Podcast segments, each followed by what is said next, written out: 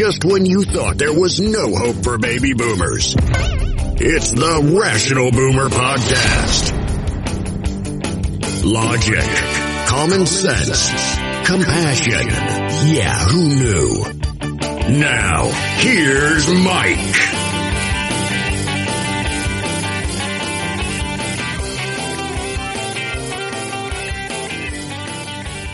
We are back on the Rational Boomer Podcast, and on this podcast, we're happy to welcome back Ed. It's been a long time. You went on a trip. I went on a trip. Things didn't match up, but finally we're back together on the Rational Boomer Podcast.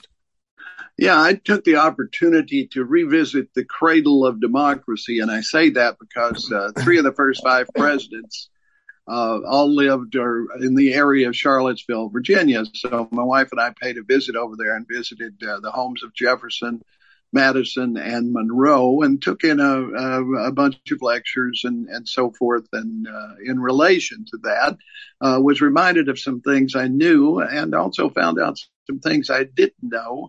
I'm happy to report that the tour I took close to 50 years ago is at Monticello has been changed to a degree, and that the topic of slavery is very prominent, and many of the people who made the plantation possible and so forth are featured, and I'm sure it drives conservatives crazy, but it was very informative to me.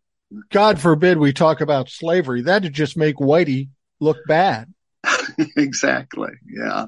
It did remind me that whereas the intellect of the three I mentioned was prodigious, and they had a lot to do with getting the country going and so forth, they certainly had their failings.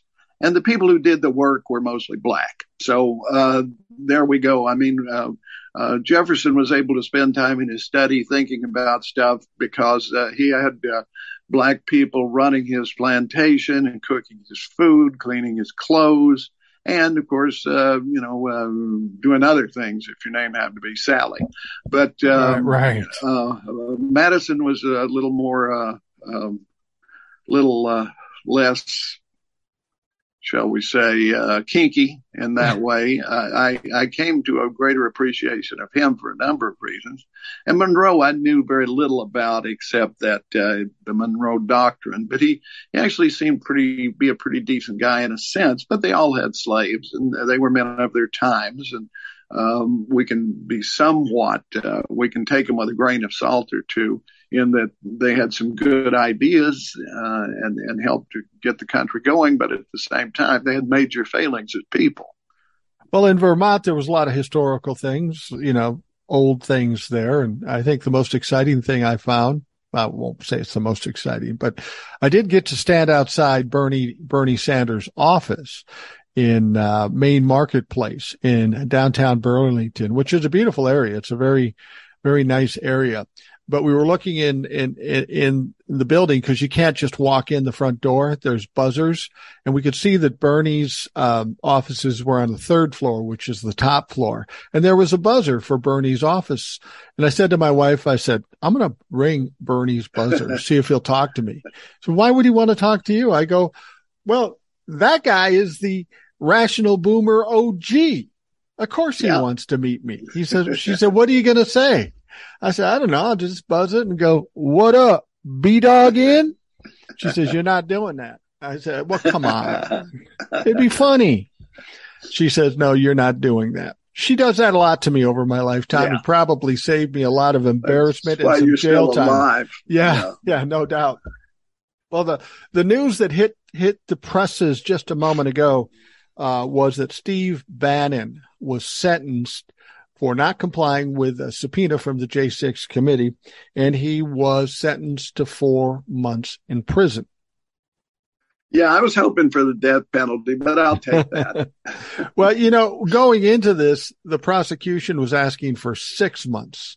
Yeah. Bannon, of course, was asking for 0 months. So it sounds like the judge kind of compromised, gave him 4 months. Now, what you have to understand is the real parameters in this particular crime could be up to a year in prison, and a bare minimum of 30 days. He was going to have to serve a minimum of 30 days. So 4 months, it's a reasonable compromise. It isn't that big a crime, really, compared to some of the other stuff going on. He'll have to pay a fine of, like $6,500, which he can probably grift tomorrow by selling some food supplement with his signature on that motherfucker. So I'm not worried about this. But here's the problem that concerns me about this. Because they're always giving deference to these Trumplafucks. He was sentenced to 4 months, but they're allowing him to stay out of prison until he finishes appeal. Of course, he's going to appeal it. That's what these fucks do. They delay, and they always lose. And he isn't going to win this appeal. So he's out for the time being until he gets through his appeal. And I personally, because he's such a dangerous man in this country, they should have put him in jail ASAP and shut that motherfucker up. Yeah, welded the door shut for sure. The judge was a Trump appointment. I think he had to kind of walk a really tight rope here. Most people were expecting perhaps 6 months. 4 is, of course, in the ballpark. The fine is less than it might have been also. But as you say, the big cave-in is to let him stay out of jail while he appeals. But he will lose, of course, and will eventually have to do 4 months in jail, I assume, unless somehow he wheedles something else. But I've been spending my time while I was waiting for you to get ready for dogged conservatives on Twitter, because they're all saying, I stand with Steve Bannon, and I put, just don't stand too close. Yeah, that motherfucker looks like he smells. I don't know. It's just me. But the interesting thing is that some people will be concerned. Well, he only got 4 months. Steve Bannon deserves more than that. Don't get worried about that, because this is probably the least of Steve Bannon's problems. We know now that he was in the mix with the insurrection. We know now that the DOJ has a grand jury investigating all this shit, looking at emails and texts and stuff. Steve Bannon is going to be caught up in that mess, too, and he's likely to be indicted for something far greater than not complying with a subpoena. He's going to be indicted for, treason or insurrection or obstruction or something, and all of those carry terms of 20 years. So while Steve Bannon might be talking shit now, don't worry about it. They're going to get him. Yeah, a couple of other things we should mention, too, and as long as they're in the same ballpark, I think you've addressed this one already, but I will bring it up real quick. Lindsey Graham lost again. He's trying to say, I don't want to testify in Georgia because I was acting in my official capacity, which is, of course, crap. And the judge agreed it was crap, and he's been ordered to he'll appeal that again, of course, if he can, I suppose. But at this point, he just keeps losing, boom, boom, boom, right down the road. He will eventually have to testify. And quite frankly, I mean, he should be charged at that point for trying to for the same thing Trump is going to be charged with, because now we get the Eastman emails, and he has already basically admitted that he's already signed an affidavit saying that the numbers, the cheating, he gave numbers that are demonstrably false. He was told they were false, and he repeated them anyway, ad nauseum. So that was a very positive thing as well. Well, yeah, that's exactly right. And basically, this judge said in his mind that Donald Trump was guilty of lying to the courts. Like you say, he was spewing all these facts about election fraud and such. Eastman came to him and said, yeah, you can't do that because it's not true. It'll just get you in trouble. And, of course, Donald Trump just set that aside and says, I'm going to do it my way because I'm smarter than anybody in the world. Now, he didn't write this document, but he signed the document. It is an affidavit. It's under oath. It is perjury if you sign that, and it's a lie, and you know it's a lie. And through these text messages and these emails, that says exactly that. He was signing something that was a lie because he thinks he can bullshit his way through anything. Well, this one's going to bite him in the ass. This one is certainly going to bite him in the ass. And Lindsey, I think the only thing Lindsey can do right now is appeal to the Supreme Court. I think that's the next step. And we know how well it went with Donald Trump when he appealed to the Supreme Court. You see, they have enough trouble. They ain't going to fuck with this frivolous piece of shit. Yeah, and it's just it's ridiculous that he would even go to that length because he is guaranteed to fail because he was obviously not acting in an official capacity as a senator. It was totally unrelated to anything that he would be doing as a senator. We've known that from the beginning. No court is going to sustain that anywhere, anytime. The one more thing that it's not exactly related, but it sort of is. And that's the British Prime Minister has now resigned. And a great number of people are saying, well, what the conservatives will probably do is bring back Boris Johnson. Now, I don't know if you're familiar with the English commentator Ed Luce. He writes for the Financial Times, and he's on TV quite a bit. He referred to that as, quote, a dog returning to its own vomit. I saw that. That was awesome. I love the English when they come up these little analogies. They're fucking awesome at it. But, you know, people have asked me, why aren't you talking about this Truss lady and how she's getting it? Because I don't fucking care. We got enough shit in this country. I don't know enough about politics in England. I don't understand the Queen and how the King thing. And then you got a prime minister and they bounce in and out. There's no fucking elections. They just kind of come in and they kind of go out. Boris Johnson comes in. He's a fucking nutcase. They compared him to Donald Trump. They run him out on a rail. They bring this woman in. And 6 weeks later, they're going, yeah, not so much. Let's bring Boris back. The guy we ran out on a rail. I don't fucking get it. And I apologize. I may be being stupid about this because it may have some ramifications on this country. I just don't fucking care. Should I care, Ed? Yeah, you should. The ramifications there are two things to care about. Number one, even Boris before her and even she supported us in our support of Ukraine. So that's important that we maintain NATO especially maintains a united front against Russia right now. So that was good. And Joe Biden actually, gave her props for doing that. Right. But what took her down was the standard Republican response to everything, which is cut taxes on rich people. And It almost made their economy collapse. Right. So it's a warning to us that that's what the Republicans would probably try to do once again, and it could have the same effect for us. As a matter of fact, they've promised that. Kevin McCarthy has basically promised that the next time the debt ceiling comes up, if they have the numbers, that they will definitely cause the country to default, to go into this major financial collapse so that they can get rid of the, quote, entitlements, meaning Social Security, Medicare, and so forth.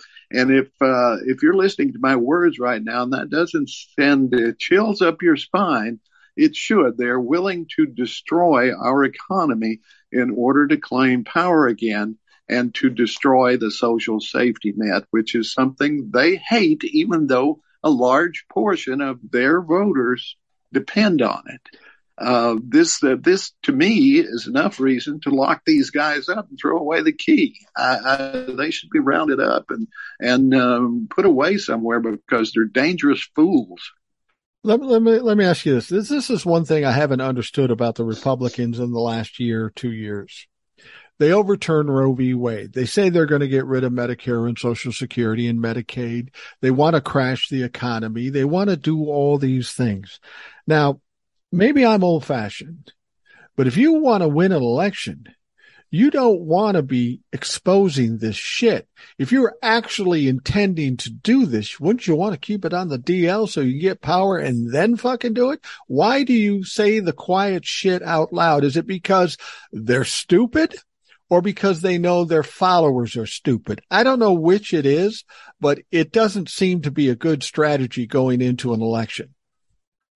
Well, there are two kinds of people who support Republicans. As you say, the stupid who don't know any better, who only watch Fox News, listen to OAN if they even do that. It's probably just Fox. Or they go online to these off-the-wall, Q-influenced conspiracy websites and YouTube videos and that sort of thing.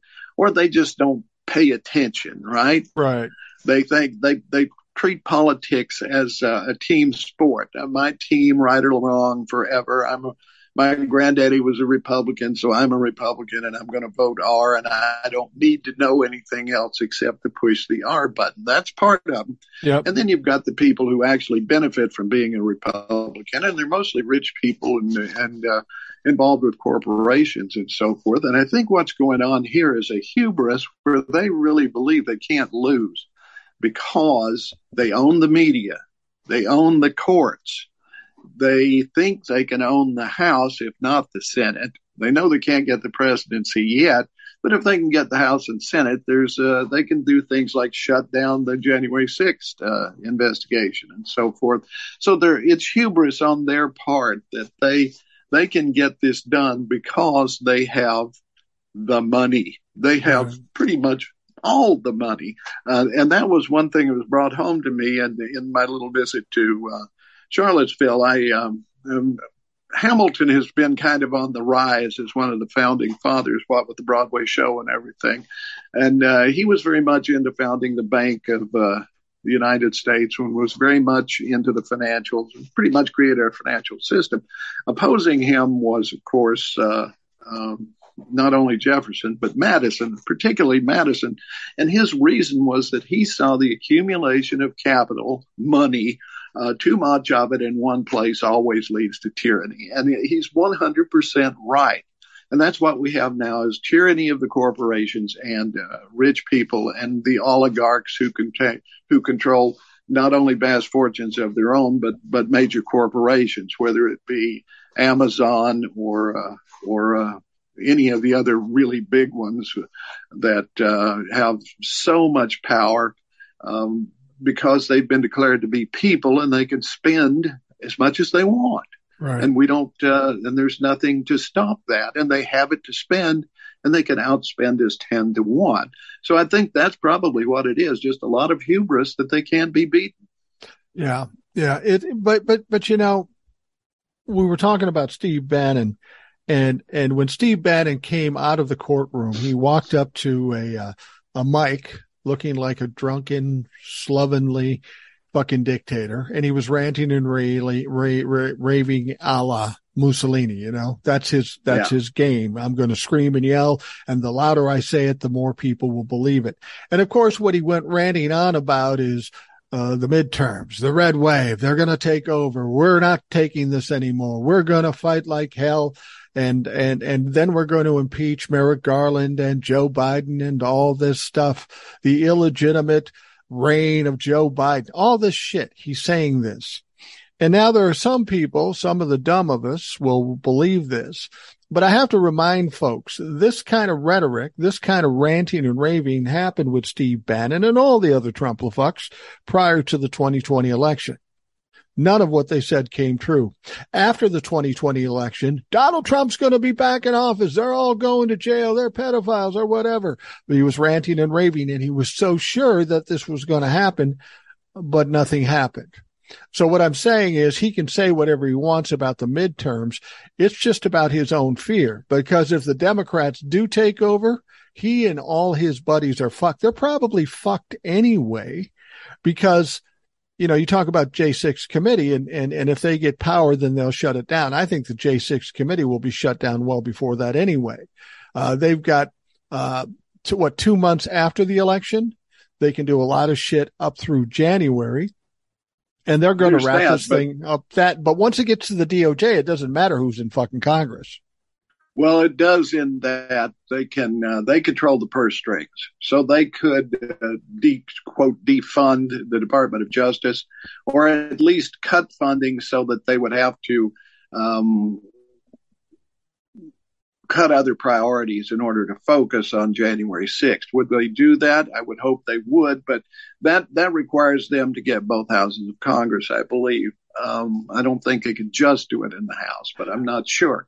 It's still up in the air. I mean, what it comes down to is I think they think with Social Security especially is that you have a lot of young people who really don't believe they'll ever benefit from it. And when I say young, I'm talking people in their 40s even, right, who think it will be gone. I will never be able to do it. So what the fuck?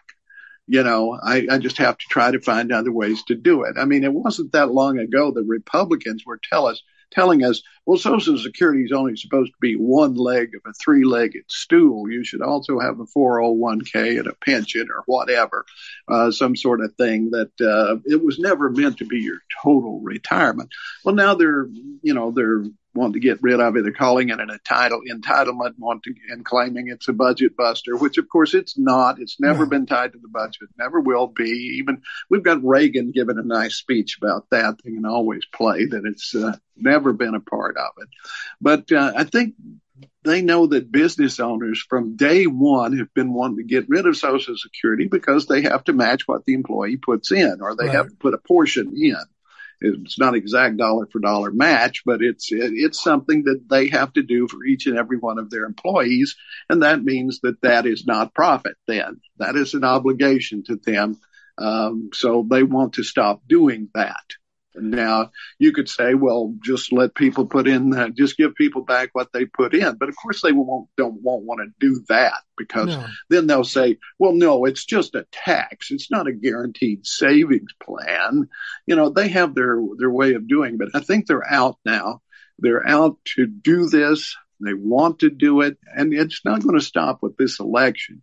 It's going to keep coming back. And if they ever get a presidency and both houses of Congress, they will do it. Let me ask you something, though. I always take these kind of claims with a grain of salt, because in the 80s and 90s, when I was in my 20s and 30s, people were constantly telling me and also parroting what they hear that, Social Security won't be there when you get there. I mean, this kind of talk has been going on for 40 years. Yeah, it's not going to be there when you get there, even me at 62. Well, here are you and I now, both of us getting Social Security. I'm 62, you're 72. We're getting Social Security, even though they told us that we would never get it. And now they're telling people, young people, that they'll never get it, and they want to pass that along because, like you say, they want them to say, all right, let's let it go since I'm not getting it anyway.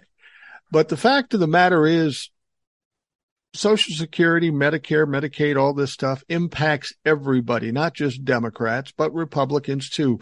There are people living on Social Security that happen to be fucking Trump-lefucks. I got to think anybody comes in and takes away Social Security, takes away Medicare, takes away any of those kinds of rights, there's going to be a fucking rebellion in this country. You know, people are going to stand. Well, it's got to be. No, it won't be. I can tell you why. I mean, it may be. I mean, I would hope that it would be, and I would hope we could shout loud enough to get everybody on the page to say that, to pick up their pitchfork and head for Washington. But what they would do is, let's say McCarthy gets the House back and some weird shit happens so that they get 51 senators in the Senate, so they got both. And they come in and they say, we're going to blow up the debt ceiling. And we default on our debt. So that means that's what Social Security is. It's debt. There's no money there. There's no lock box. When a Social Security dollar comes in, it's invested in an interest-bearing treasury bond. Every dollar that comes in Social Security it immediately stops becoming revenue and starts becoming debt because The actual dollar is spent immediately, but you're given a bond for it, or over time your deductions are invested in bonds. Now, if you default on the bonds, then there's nothing to pay. There's no money there. You've defaulted. And right. That means that we would default not only, and because a large portion of the debt is owed to American citizens in that way. Right. There's also quite a bit owed to China and Japan and Germany and other foreign countries. So they would get priority then, you see. So if they could do what they plan to do, then you could lose Social Security very quickly. And, they've already come close to rolling back Obamacare, and that's. But they didn't. Well, I mean, what's the vote, a Republican vote. Right. But what's the likelihood of that happening? In order for that to happen, they'd have to get the House and the Senate.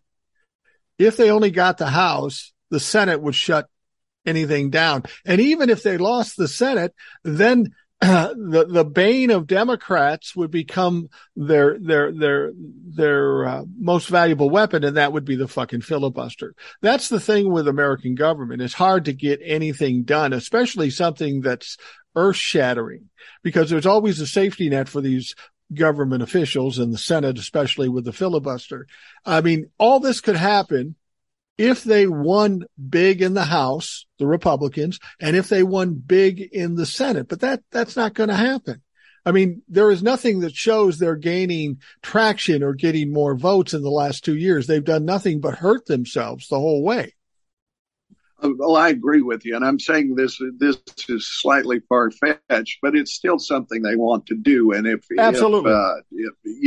was bad a moon rising time or something, it could happen. I don't believe they could blow up the debt ceiling with just the House, which they might be able to take back. It's hard to say, but if they do, I think the most they could pick up is like 10 or 15 seats more, making us... more even. They certainly wouldn't have a majority enough to do anything in either the House or the Senate. And fortunately, we have a president who would veto anything of any serious nature, and they would not have the votes to override. So we're good for 2 years anyway. Right.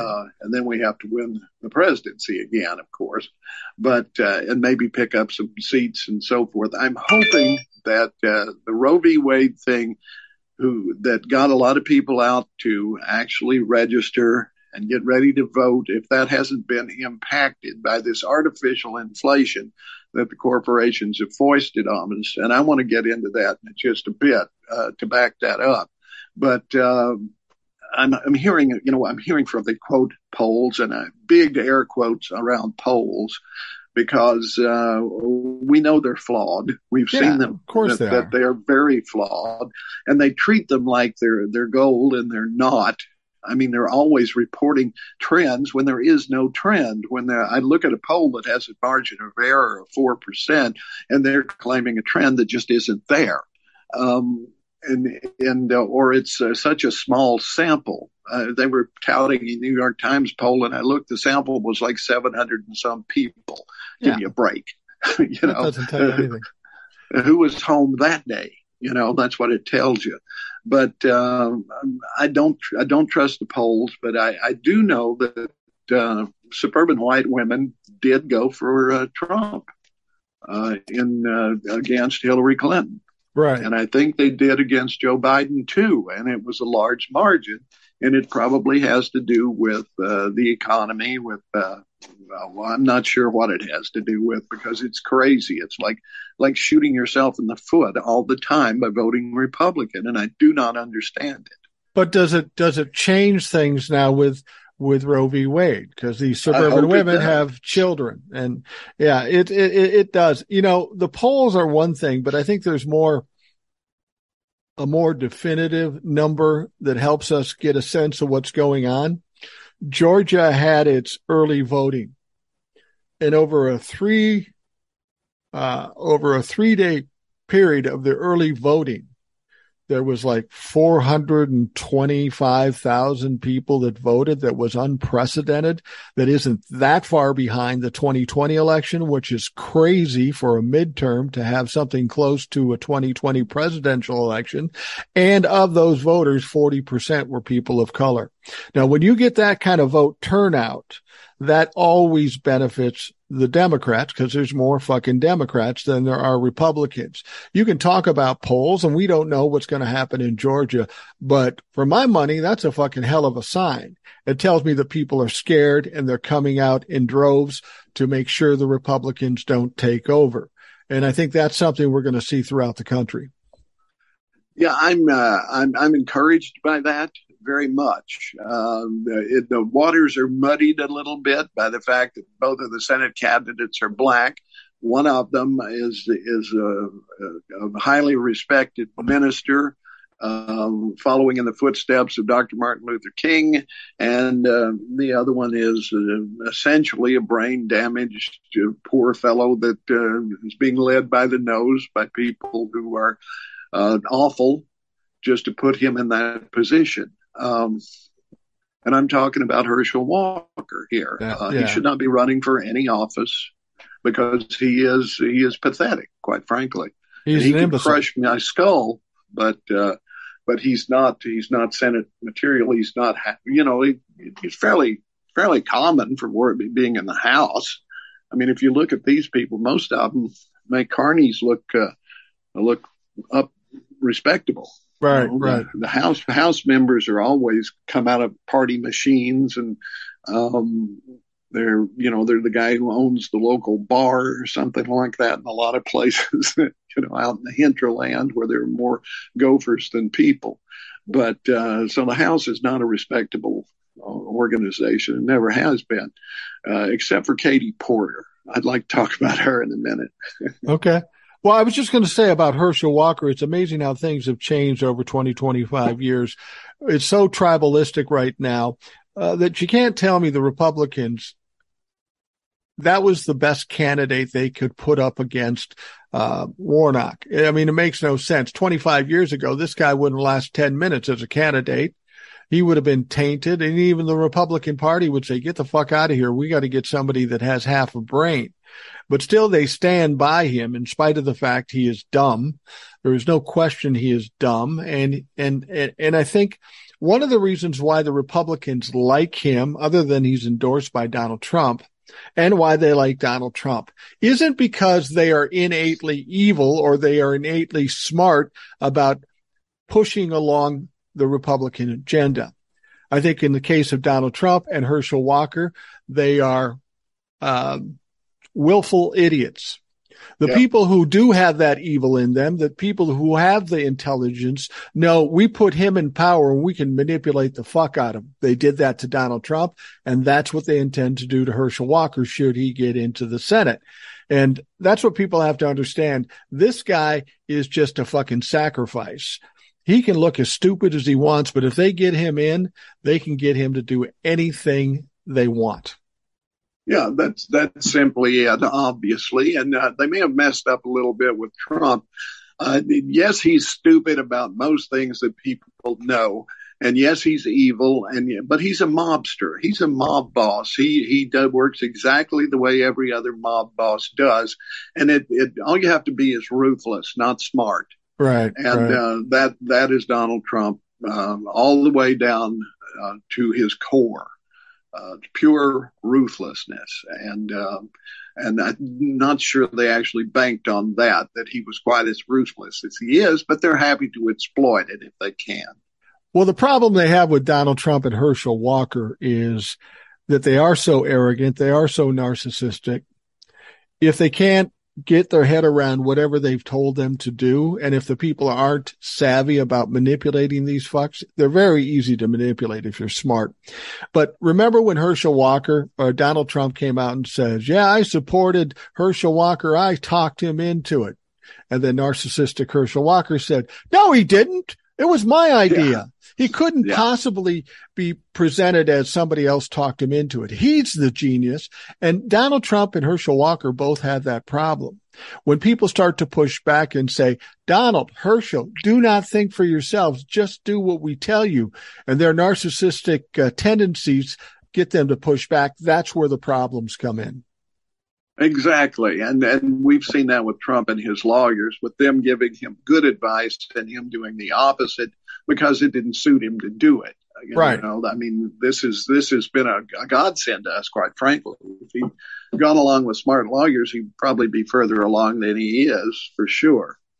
But what we have to realize is that all of these people are mere puppets. They are marionettes, and the guys with the strings are these corporate managers and oligarchs and people that are so far behind the scenes we may not even know some of their names. Right, and they are in they employ the best and the brightest out of law schools and so forth into their think tanks to do nothing except sit around all day and find a way to do away with democracy and to come up with these laws that then they send out to state legislatures, which are quickly enacted because they're all peopled by fools and don't realize they're cutting their own throats. I'm reminded of that this morning when I see that the state of Tennessee has decided they will not follow CDC guidelines and put COVID vaccination in as a standard vaccination with all the others that kids get. Right. Because they like to see people die, apparently. They have politicized the disease to such a point that they would rather see people die than follow a common sense recommendation from the CDC. This is insane, and yet it continues across the country, and we see hearings about things that are going on in schools that are so far-fetched that only a complete and total moron could believe it, and yet they're having hearings in state legislatures about it, that they're putting cat boxes in the bathrooms for students who identify as cats. Yeah, it's amazing the shit they will come up with. They hear something, you know, and this is why I think we have so much trouble with the base and other Trumplafucks that maybe are a little above the base. None of them take the time to watch anything directly. None of them take the time to read anything because they're basically lazy fucks. I think most of these people are informed by hearing what somebody else watched, and then they repeat it to them, and they repeat it to somebody else, and it's like the game of telephone. By the time you get the story from one person, because you're too lazy to dig it out yourself, what you've heard is a totally perverted story that's based on whatever the fuck who told you believes in. And this is why I've said all along that this country, the biggest problem in this country is fucking ill-informed, and we've got and the wrong people go to church now. Yeah. I mean, we've seen it for years and years and years as mainstream people forego the churches. They're just not interested anymore. They don't go. They're falling on hard times. Every denomination is losing people except the evangelicals, and they're stronger than ever. And this message is mixed right in there with their pastor every morning hitting them that Joe Biden is of the devil and he's drinking babies' blood and laughing at them behind their back, and that Donald Trump is the white knight who's coming in to save us. I mean, this is out there. This is it. This is this 30% of Republicans who believe this crap, and that's a lot of people, okay? And then you have 70% that believe the election was stolen because Fox News and people like that they do listen to tell them that happened. It's still up there. It's still up there in the 70s that these Republicans think the election was stolen. And if you do that, there's no hope for you. If you are that stupid, if you are that invested in this particular party, I don't know that you can be changed. But the only thing we have to do is hope we have more Democrats, and there are a few swing voters that we can sway. Yeah. I mean, as far as the divisiveness in this country, as far as people being ill-informed and stupid, I put a lot of blame on the media because all of them aren't interested in giving information. They're just trying to stir shit up. They're trying to make people afraid. To a certain extent, I agree with you. They're trying to make people fearful so they watch more. They don't care about what's right. I mean, they love when it gives the possible worst possible scenario, whether it be a hurricane or politics. They love that because it's good TV. Yeah, I mean, I was just listening to somebody the other day who was saying, yeah, it used to be we had 5 people working on a story, and now you have a person with a microphone and a cameraman, and you go to the scene, you shoot the blood, you say a few words, and then you forget about it. You never go back to see. Right. For example, the example they used was George Floyd, and they showed the press release from the police the next day that said this guy was involved in an incident with police and died of natural causes in a hospital the next day. That's what they put out. And if that young lady hadn't stood there and recorded that and bravely faced them down and recorded what went on, we would never have known about George Floyd. We would never have known that the guy kneeled on his neck for 9 minutes. They would have just said he died of the natural cause of the guy kneeling on his neck for 9 minutes, right? Right. But we wouldn't have known that. So, yeah, the media is very complicit. They go the easy way. They don't put the resources that they once did in there. And they're also owned by corporations that will not allow them to tell the truth about anything that impacts the corporation or any other corporation for that matter. And that's where we're stuck right now with a media that will occasionally report the truth, but it's mostly by accident than on purpose. Well, and therein lies the problem. We've got a media that's obliged to big corporations and people with money. But we also have politicians, and I'm going to say the Democrats and the Republicans equally. They're obliged to people with money and big corporations. So we aren't making any decisions. It's the wealthy people making decisions for we middle-class people, and that's where it's fucked. Yeah, do you remember the movie Charlie Something's War? Tom Hanks about Afghanistan, and he's this Texas congressman who really got us involved in Afghanistan with facing down the Russians and creating the Mujahideen and so forth. And early on, somebody's says, well, aren't you afraid of your constituents? And I don't care about my constituents. I only care about these 2 rich retired Jewish ladies in Florida. That's where I get my money, and that's true. It's very much true.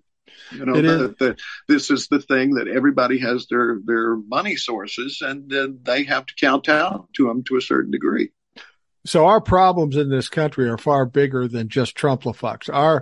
Our entire system needs to be overhauled some way, and that's just not going to happen. We've got to slowly but surely ease out of it and inform people, but there's no way to inform people if the media is not willing to do it.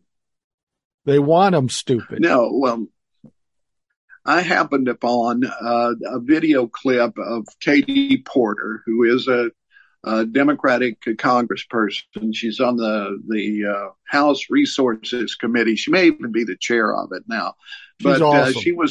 She was doing a whiteboard presentation, and she had a guest, a financial expert, and she had it all on her whiteboard with graphs and so forth, proving that if your toothpaste went up $1, 54 cents of that dollar is pure profit. And that's across the board here in our, quote, recovery. Our inflation is 54% of inflation is corporate profit. And that's huge.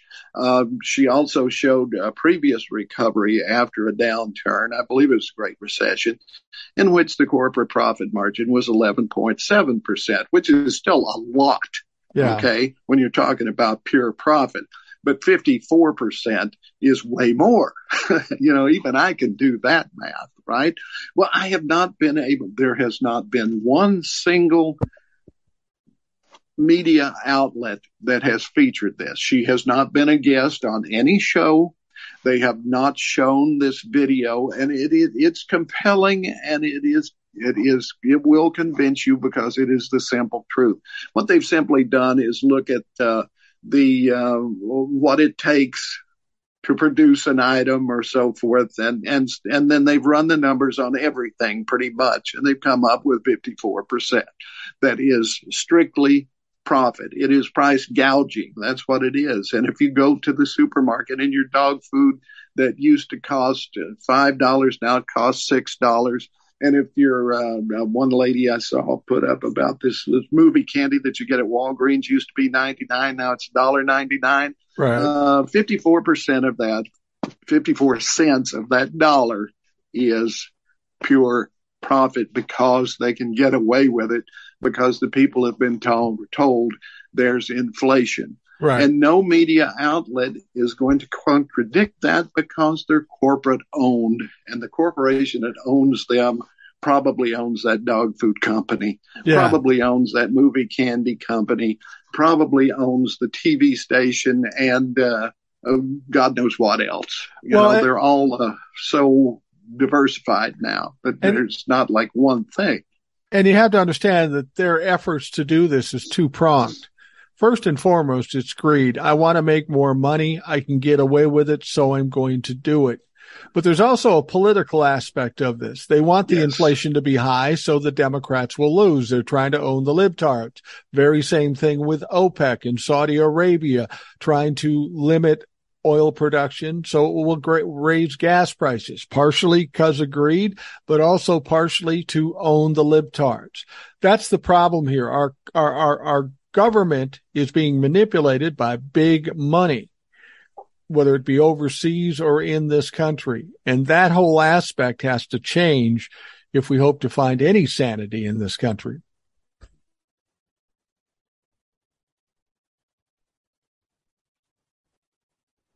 Right. And that's why we have to get rid of the filibuster for one thing. And then we also have to change the court. We have to have 13 members of the court instead of 9, and they have to be appointed by Democrats. And the reason that is the decisions that they have made and that they will continue to make, Citizens United being the big one, where they decided that corporations are people. And that was based on an 1889 footnote by a clerk who said he thought that the judges would have determined in this case, it was a railroad case, that a corporation is a person, which is totally and completely a fallacy. It has never been that way. A corporation has never been anything but a convenient fiction that allows people to put money together and act as one so that they can be held accountable in court or not. It is a fiction. There is no such thing as a corporate personage. It's only a group of people who have this kind of figurehead that allows them to operate as a group and so forth. But any Supreme Court justice, and in this case it was Judge Roberts who wrote the opinion, they should be thrown out because it is just, he used the right flowery language, and he had the numbers to get it done. And it was a huge thing, and it needs to be redone. But it can only be done if we can get a liberal court somehow or other.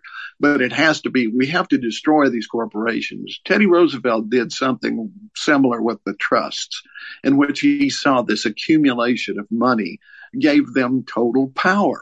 Right. And it really does. Money is power. And the more we allow them to accumulate it, whether their name is Musk or any other oligarch, because that's what they are. If they have the money, they can do it. And that's why we need to get rid of hedge funds, and we need to get rid of private equity firms, because they have this gigantic amount of money that they can actually sway the stock market with. They can make it go up. They can make it go down to benefit their candidates. And we are at that mercy. The only way to do it is to, of course, beat them with the numbers, which is what we did to get Joe Biden in office. Right. But at some point, some president is going to have to pull a Teddy Roosevelt and stand up and say, these are the bad guys.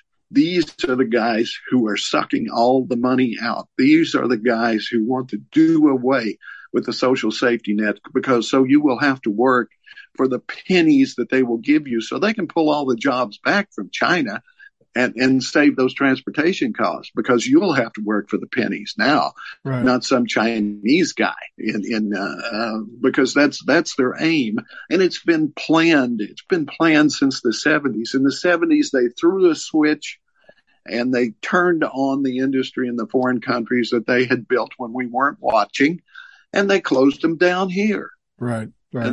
And now they would like to bring them back in order to make people here work for those wages and not have to pay benefits or Social Security or anything. And you work till you die. That's what it comes down to. All right, Ed, let's take a quick break and we'll be right back.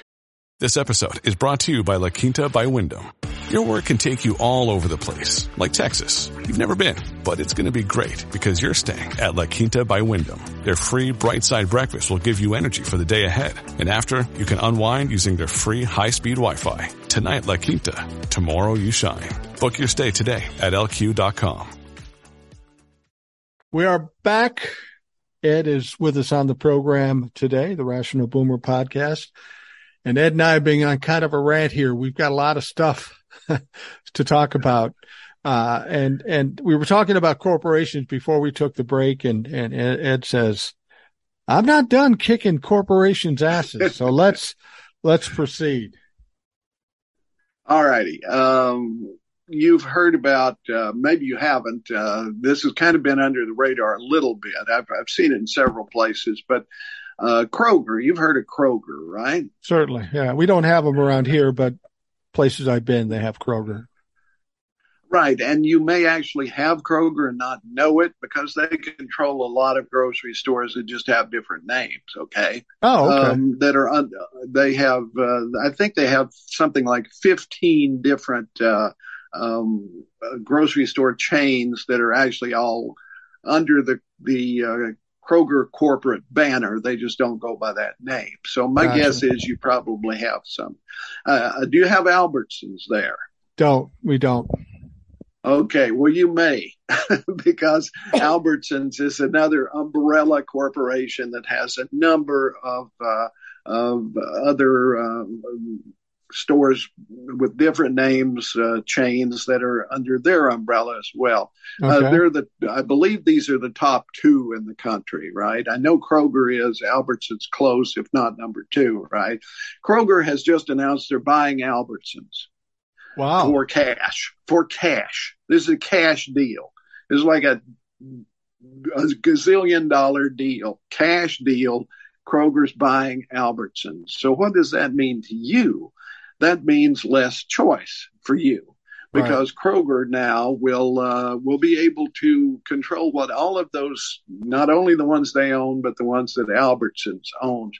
And corporate consolidation is a big problem for one reason. I don't know if you know much about the free market. I will admit that I'm a little cloudy about it. I've got a fairly decent idea about it. But in anything that has to do with the free market, competition is one of the legs. Absolutely. Well, what corporate America is doing, has been doing for a considerable amount of time, is removing competition from the free market. They just buy their competitor. That way they don't have to compete. And you remember the old gas wars, right? Every now and then, two gas stations across the street from each other would get into a gas war, and one would lower it 2 cents, and the other guy would do that, make it 3 cents down. Before you knew it, I think the best deal I ever got was 15 cents a gallon because of the gas war. That was back in the 60s. Well, when corporations do the same sort of thing, it's not quite so dramatic, but they will hedge the price here and there, and it's always good for consumers when you have two that are competing. But in this case, and it's not just grocery stores that are doing this, but the figure I have, that in the current, quote, inflation-ridden wilderness that we are in, the top three grocery store chains made a profit of $2.3 billion, and that is $238 million more than last year. Right. So they are scoring big time. And it's just what we were talking, Katie Porter was talking about in her presentation, that most of what's going on here, or at least half of it, more than half of it, is pure price gouging, profit taking by corporations. There is some, obviously, some real inflation there. We're seeing it in other countries for sure. But Britain right now is above 10%. We're at 8.2%. 2 months ago, for 2 months in a row, we were at 8.3. We dropped down by 8.2. So we're actually going in the right direction here. And if you took away that 54% profit, see, this is above their normal profit, okay? This is profiteering. Right. If you give them their normal profit, which last year was $238 billion less than they got this year, that would be okay. They could make their profit, okay? But no, that's not good enough for them. They want to have this piling on. They want to get these this huge windfall profits. And there's a way to deal with that, and that's with a windfall profits tax, which if the Democrats remain in power, I'm sure we'll see at some point. Right. I mean, They hate Biden because he's already said these corporations have to pay at least 15%. You know, I mean, that's in the works. That's for sure. And they hate that because they've paid nothing, essentially. But this is what's going on. And the more consolidation that we allow, the worse it gets. When I went to college, I went to East Tennessee State University. And as you approached the college back then, there was this row of empty buildings. And they all had, if you walked along, because we used to walk by them to get down to Dairy Queen, and you would see that they had all once been manufacturers of soda pop. And they had lots of names that you've never heard of. And the reason they weren't in business anymore is that the big guys, Pepsi. And Coke, bought up all the shelf space. Right. They would go into a supermarket and they would pay for shelf space. And eventually it got to be just between the two of them and RC Cola. And they eventually got rid of RC Cola for the most part because they would buy up the shelf space. And it was really then just the two of them banging heads against each other. Right. And all of these other small distributors couldn't get shelf space, so they couldn't sell their wares. And that's where they went. They went out of business. If you go into a supermarket now and you go down any aisle, you will see that you are limited to a very few manufacturers' products. Right. If there are 10 kinds of mayonnaise, they'll be between Hellman's and Hunt's or whoever else, or ketchup. You know, it'll be two or three manufacturers. And that's what goes on. They eliminate their competition so they cannot affect the price. The competition has nothing to do with the price now. Well, so that has to change. The corporations have to be destroyed, broken up. Well, in 1973, I was a bag boy at Kittleson Super Value on Lake Street in South Minneapolis. So I know pretty much everything there is to know about the grocery business. But one thing I'd always heard about the grocery business is that typically their profit margin is smaller than most other businesses because it's food, you got perishables, you got all that stuff. I don't know if that's true. But it used to be. Now we've seen problems with people taking over the markets, like you said, soda pop. We also saw it with the phone companies. Remember when they broke up Ma Bell? That was back in the 70s. They broke that up. You mentioned Teddy Roosevelt, who did the antitrust things. And we've seen this before. We're seeing it in the media even. Back in the day when you and I were young and starting out in radio, there were limitations as to how many radio stations and TV stations you could buy in a given market. Well, they took those restrictions off. So now we have one or two companies owning a bunch of radio stations and impacting whatever information or entertainment that the people get.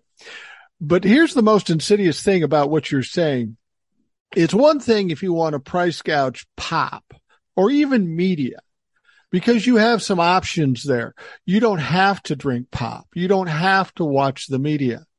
But when they're going to do it with groceries, they've got you behind the eight ball. You've only had so many grocery stores nearby you, and you shop at the normal places you shop. But if they're together now and not even colluding, they're just raising prices because they can, and people are going to have even a harder time to buy food. That's a fucking huge problem in this country.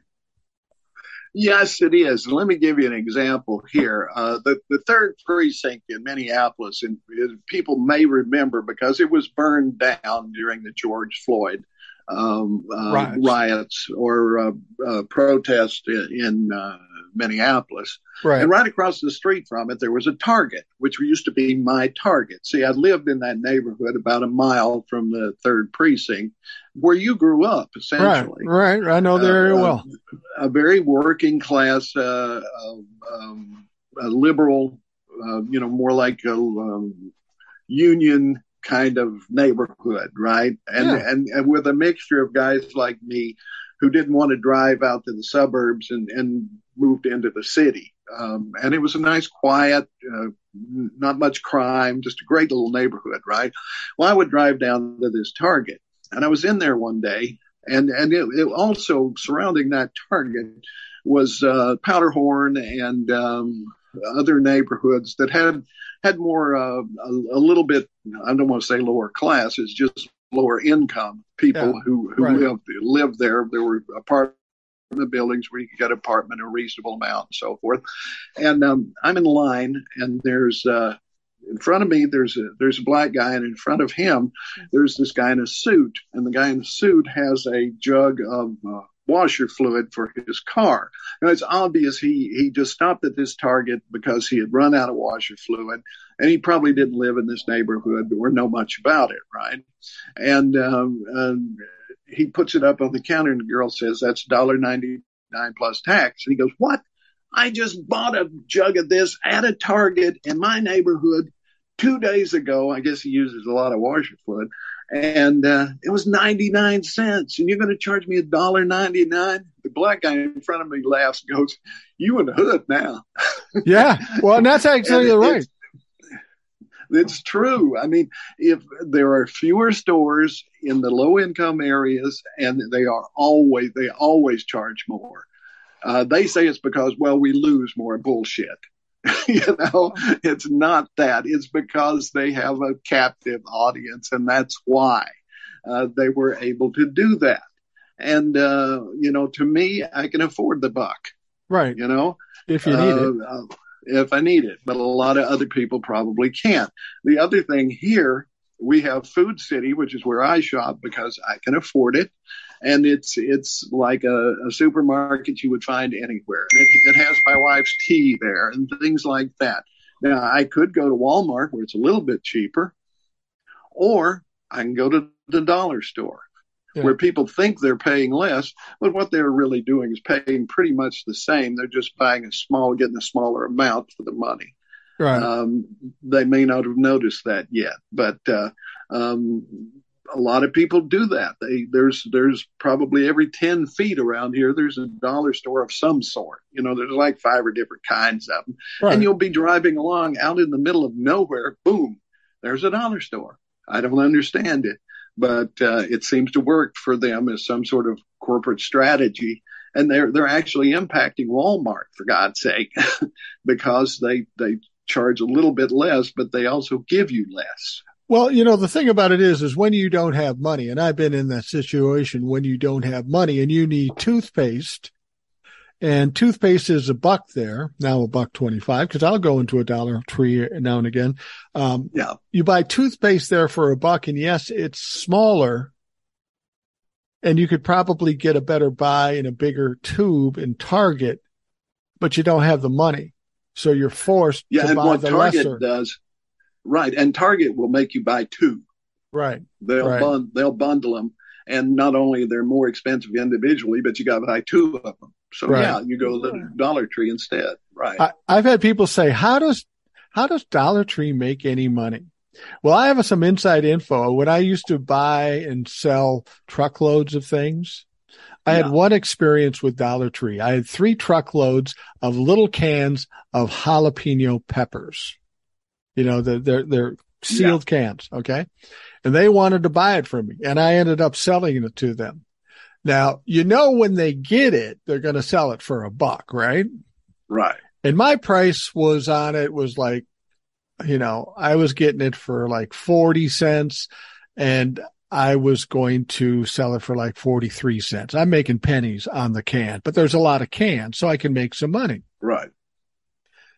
So you would think that if they can get it for under 50 cents, that would be a good buy for them. They're doubling their money. I granted they have other costs and stuff, but this is just one product. And they were going to send it to all their – I was at 43 cents.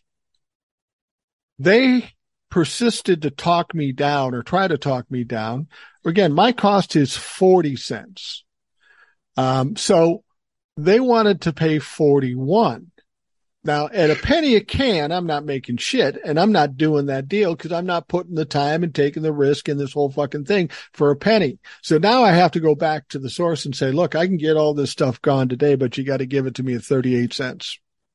Yeah. And they ham and haw for a little bit, and then they finally said, yeah, we got to get rid of these fucking jalapeno peppers. I sell it for 38 cents. I sold it to them for 41. And now they're 59 cents of profit off everything they sell.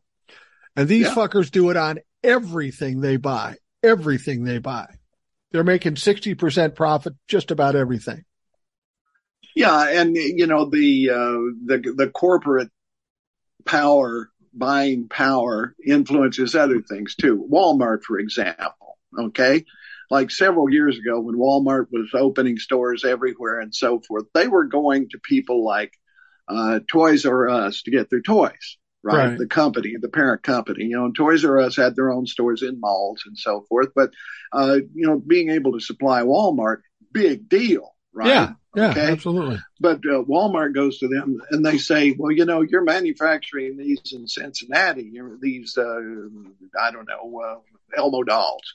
Right. You're manufacturing these in Cincinnati. You move that to Hong Kong. You can do it a lot cheaper and sell it to us for a lot cheaper, and we'll both make out about like the bandits. We even have people who will help you do that. We've got the contacts over there for the factories that if you move your Elmo production to Taiwan, we'll all make out like bandits. And of course, Toys R Us said, sure, why not? You well, know, that's, do the deal. That's absolutely what they do. And the idea that you're bringing up, I had no idea that Kroger and Albertsons owned as many things, but that makes sense now. And they want to basically come together and control the price of food to you and I. That's a dangerous situation. They'll charge you whatever they can charge you because, well, they fucking can. Well, right now, I saw this the other day. There are basically 15 corporations, and you could even make the argument that it's 5 that control food in this country, right? The price of it. There are things like Swanson's, who controls huge amounts of not just chicken, but all kinds of meat. And, you know, they have all these meat packing plants and so forth. So, and ConAgra and different ones. There's about, we're going to say 15 to be generous, but it may be closer to 5 that actually do control what you pay for food because, and you can see it. I mean, my grocery bill went from about $70 a week is what I was paying. It's now, I think the last time I went, it was 180. Wow. And I got a few extra things that I don't normally get. So it's about doubled, just about doubled in the last, you know, year and a half, let's say. But when we moved back here, that's what I was paying at the grocery store for a typical visit. And we buy a lot of the same things. So about $70.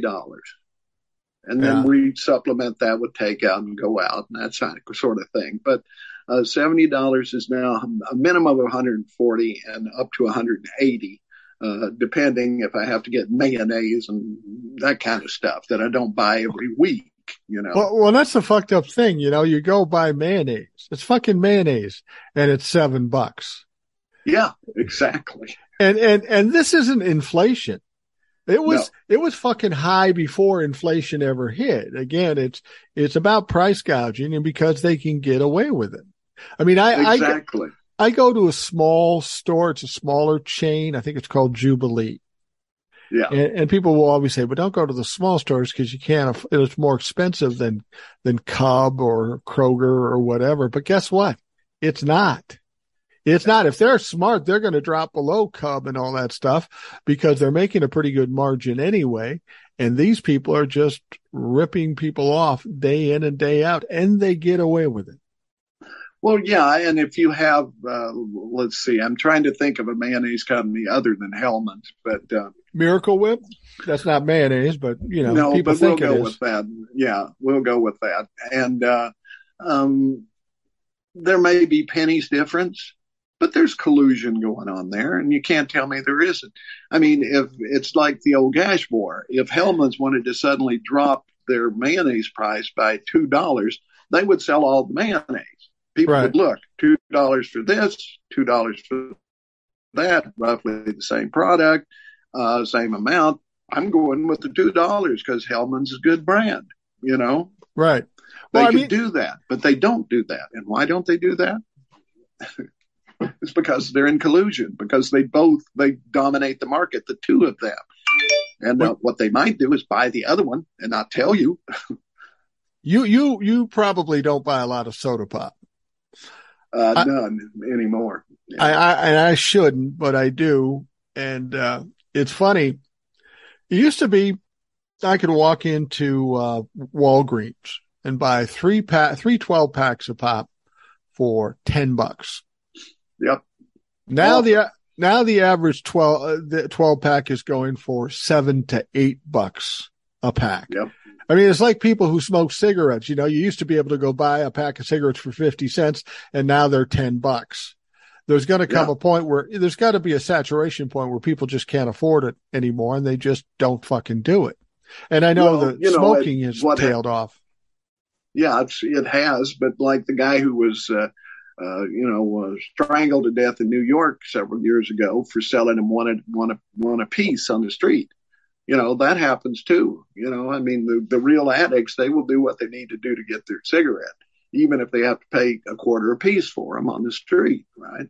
That guy who was choked to death and died on the street for selling individual cigarettes is basically a microcosm of the Dollar Tree stores or the dollar stores, because people couldn't afford a full pack, but they needed a cigarette for whatever reason. And they could buy two from this guy or one from this guy. And then again, it's poor people that, you know, take the beating. I mean, at some point we've got to be able to provide products and services at reasonable rates so everybody can afford it. You can't have these people scratching and scraping to buy baby formula or food or fucking medicine. You let that continue, and that's going to destroy the country and cause a lot of people to kick back. That's why I'm saying if we keep going the way we're going, there's going to be a rebellion. And I think even the rich people understand that. They got to keep it to the point where people don't fucking rebel. They will rebel if they can't afford food or healthcare or school or whatever. Or they'll starve. I mean, if they're old and decrepit, you'll find them in their, you know, living on the cat food and so forth, which we know does actually happen. I was I saw a story the other day what got it all started, of course, was the Green Bay quarterback getting poverty money to Brett Favre. You know, they gave him $1 million to do some speaking that he never did, and they gave him even more millions to build a volleyball, whatever you call it, facility for his daughter. Well, it seems that Tennessee has they've been saving their money too. They had $790 million of poverty money just laying there that they have not spent. Yeah. And they were saying, well, we're going to spend it. We're going to spend it now. But that's what happens. See, they have this big chunk of money, and they find ways to wheedle it away because they and I blame Bill Clinton for this. I've never been a Clinton fan, and I really blame him for this. And that was welfare reform. It used to be aid to families with dependent children, right? It was a federal program, and people called it welfare, whatever you want to call it. And now under Bill Clinton, they put in a work requirement. They put in a time requirement. And a lot of people don't know this. They think there are people that sit on welfare their whole lives. It's a 5-year deal, total. You can only receive this for 5 years in your entire life. And now it's called temporary aid to families with children, right? But it's delivered to the states as a block grant. with no restrictions on it other than they're supposed to use it. They give them three general guidelines. One is to reduce child poverty. Another is to get people into the workforce. It's just very general things, and they allow the states to determine how they do it. Well, what they do is don't do it. Number one, they disqualify most people because whatever, they say you're not eligible because, and they find some reason to make them not eligible. For example, a woman has four children with a guy who decides to just abscond, right? And maybe they never tied the knot. Okay. Right. Well, you got to have a work requirement. So she's got to have a work. She got to work at Dollar Store for $8 an hour or whatever. And her kids, what does she do with her kids? You've got to do something. She's got to, usually it winds up, if she's lucky, she's got a grandmother or something she can do it with. But anyway, they wind up not being able, there's so many restrictions. Either you've been on welfare for 5 years or you can't do the work requirement or whatever it may be. So they don't spend this money, and it just sits there growing and growing and growing over the years. And then they find ways to, they come up with some bogus program to siphon it off, and usually it's to a contractor who's related to them or something like that. But this is a huge scandal nationwide, and if Brett Favre hadn't screwed up and they hadn't found out about that, probably nobody would have even noticed. But we got to keep our eye on this ball because it's happening in every state, especially the states that get more from the government than they send back. And that states, most of them are in the South and the West, and states like Minnesota, where I used to live and where you live, they always pay more in taxes to the federal government than they get back in services. Right. Well, they're taking that Minnesota money, they're taking money out of your pocket, and you used to out of my pocket, and they're handing it to these states, and it does no good. Well, you're being robbed. What you're describing is very similar to what despots and dictators do. I mean, over the years, we've heard about starving countries in Africa or wherever. And of course, America steps up and gives them some money, but it never trickles down to the people. It just goes in the war chest of the leader. And for all intents and purposes, that's exactly what's happening in Tennessee and other states around the country based on what you've described. Yeah, I mean, it's very easy. I mean, Marsha Blackman, for example, the senator here, she's on Twitter all the time. That's all she does is, or someone of her people probably is putting out these tweets about Joe Biden day in and day out, 20, 50 a day, whatever. But she somehow or other got state money funneled to her daughter and son-in-law who have like a construction company or something like that. And this is the way they do it. This contract is awarded to them. It's probably a no bid or whatever. And this goes on all the time. Even if they are doing something that looks legitimate to try to help people get into the workforce, it's always some crony of theirs that's getting the money, and it really amounts to nothing. I need to go off track here a little bit. Something just came up on the wire, as they say. And you know that the January 6th committee voted to send Donald Trump a subpoena. Well, today they sent the subpoena. So it's out there. It's out there, and he has the subpoena now. And what's interesting, I've been reading articles that are talking about how they're talking about negotiating with Donald Trump's people to get him to testify, which I find interesting. I don't think in any way that he's going to show up and testify. His lawyers have anything to do with it. No, he won't do it. But here's what I'm supposing they might be doing. We're going to negotiate. Ask for the fucking world. The J6 committee says, because they didn't think he was going to testify either. And the J6 committee is saying, no, we're not doing all that shit for you. And then Donald Trump will say, well, I really wanted to testify, but they're hiding stuff. They won't let me do this. He's trying to do it for the perception of all this. He'll never testify. That's one possibility. Or maybe he thinks he's such a fucking genius and he's overridden the lawyers and he really wants to testify. And he doesn't realize he'll fucking destroy himself when he does. I don't know which it is. I think the previous, but I wouldn't get too excited about Donald Trump testifying. That's not going to happen. Now, when the DOJ starts calling, that's a different story. And they will start calling if they haven't already. There are so many irons in the fire that are moving in the right direction right now. I wish they could happen before the election. I don't think they will. No. And it's going to be an interesting time between Thanksgiving and Christmas. I got a feeling. It will be. And, you know, I think a lot of people have suggested this, and I don't disagree.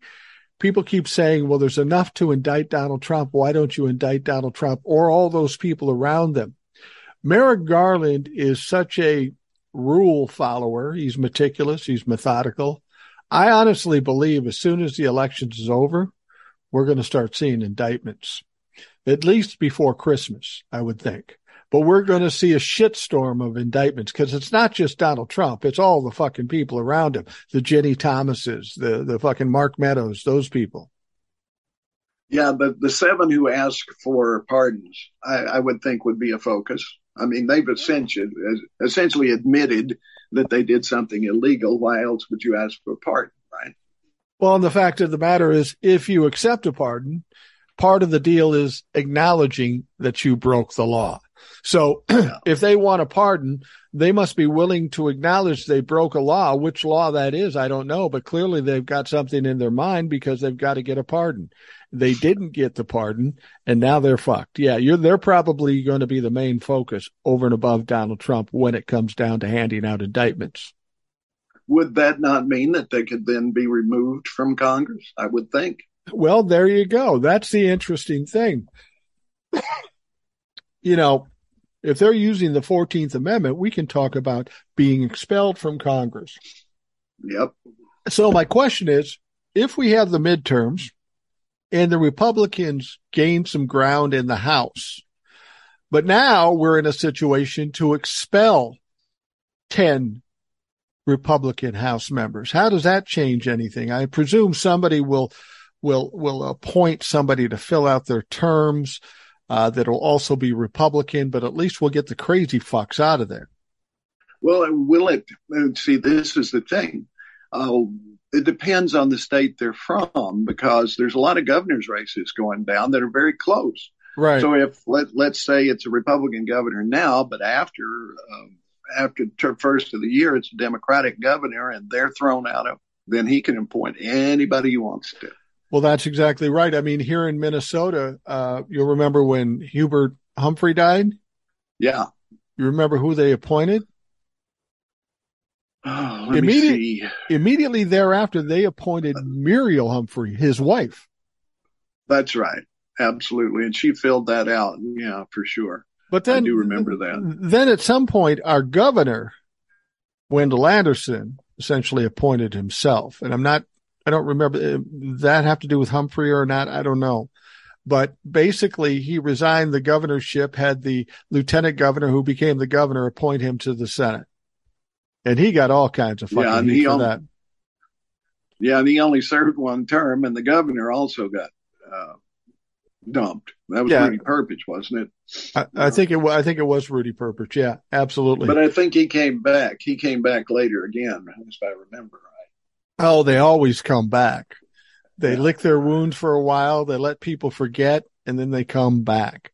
So it's going to be interesting. The midterm are going to be telling. If the Republicans lose, that's fine. But when you look at somebody like Marjorie Taylor Greene, she's in such a red fucking district. Marcus Flowers is her competitor, a very upright guy, former veteran, very sharp, very intelligent. He should win. He's got two things going against him. He's a Democrat and he's black. Yeah. And Marjorie Taylor Greene. Yeah. And Marjorie Taylor Greene is batshit crazy, which is right in their wheelhouse. Yep, for sure. It's possible if we get the blue wave, and I do still think it's possible with the bump in registration we got after Roe. And if they follow through and vote as they should, there's a good chance that we will hold on to the House and the Senate. And if that's the case, then I think we're set. for 2 years to get a lot done. And also, it might just be the end of the Republican Party as an effective party, because I think the crazies and the moderates then will get into just gigantic, huge fight to try to save the party, and we'll see what happens. Well, you know, even if the Republicans win the House in this, I think the end of the Republican Party is imminent, because the next 2 years with the trials and the DOJ and such, you're going to have people go into jail. Things are going to be exposed. The Republican Party is not going to come out of this looking very well. Somebody suggested to me somebody to run for president for Democrats that nobody else has mentioned. And I kind of like the fucking idea. It would be ironic. Not Gavin Newsom, not Katie Porter. I think Katie Porter may be a little young to do this, but you know who would be a perfect presidential candidate? Fucking Al Franken. He got jobbed when he left office, and he was probably one of the smartest motherfuckers in the Senate. Oh, absolutely. I'm a huge Al fan. I don't know if it's time yet. He might have to do a vice before he does a president. I don't know. See, I see Katie also as a good vice presidential candidate. I'm sorry he didn't pick her instead of Kamala, to be honest with you. Yeah, true. I think she's sharper than boy, there's a ticket for you, Al and Katie. Yeah, that would be crazy. You know, there's another prospect, though, based on, especially since the talks I've seen him give, Jamie Raskin. Oh, yeah. Yeah, he's another possible vice presidential candidate. I don't see it as a president. I could be wrong. I don't know. Eric Swalwell. Also, he's a young guy, maybe a vice president. Yeah. Yeah. And you know, on the, it's too bad that we're losing. Well, I'm not going to say that, because I could never support Liz Cheney because of her politics. Right. I do give her tremendous respect for her stance against Trump. But she still votes with Trump 90% of the time, 9% of the time. And I just can't, I could never vote for someone who does that. But I do respect her. I don't think we're going to see a red wave. I think we're going to see a blue wave. And I have one question as we're about ready to wrap this up. If we get the blue wave, will the Democrats follow through with all the things they say they're doing? Or if they get enough power, will they lay back? Like, will they really want to get rid of the filibuster? At that point, if they aren't worried about the filibuster hurting them now, will they want to get rid of it? Because I know they're afraid that when the Republicans get it, well, then the Democrats love the fucking filibuster. I'm worried about a big blue wave, because I'm worried about the Democrats becoming complacent. The only thing that would save that is they want to win the 2024 election. So if they accomplish a bunch of stuff in the next 2 years, it's going to make it easier to get a Democratic president. Absolutely. If we take the midterms, I predict we'll also take the presidency in 2024. If the Republicans can't scuttle and the corporations can't scuttle the economy more than they already are. We've seen that they were willing to take a hit in the 70s to shut down production here and start it up overseas. It took years to claw back from that. But they knew that once they did, they would have smooth sailing with no interruptions and be able to basically accumulate all the money they wanted to. It was a risk on their part to a degree, but they were willing to do it. Are they willing to take another hit to get rid of Biden? I don't know. I don't know if they're that stupid. But remember, no corporation is an American corporation anymore. They are all multinationals. They have no loyalty to any country. It's where the only loyalty is to profit. Right. That's what to remember about a corporation. Absolutely. All right, Ed, we're running out of time here. I want to thank you for stopping by and spending some time. It's been a little while since we talked, so I'm glad we're able to catch up. Well, I'm back to a normal schedule next week. I presume you are too, so we can get back on a regular track next week. There'll be plenty of shit to talk about. No doubt. Yeah, I should be good. Take care. All right. Thanks very much, Ed. Those of you listening, I appreciate you taking the time to listen. I hope you have a great day, and we'll talk to you again tomorrow. Thanks for listening to the Rational Boomer Podcast. Don't forget to subscribe so you don't miss an episode. We'll see you next time.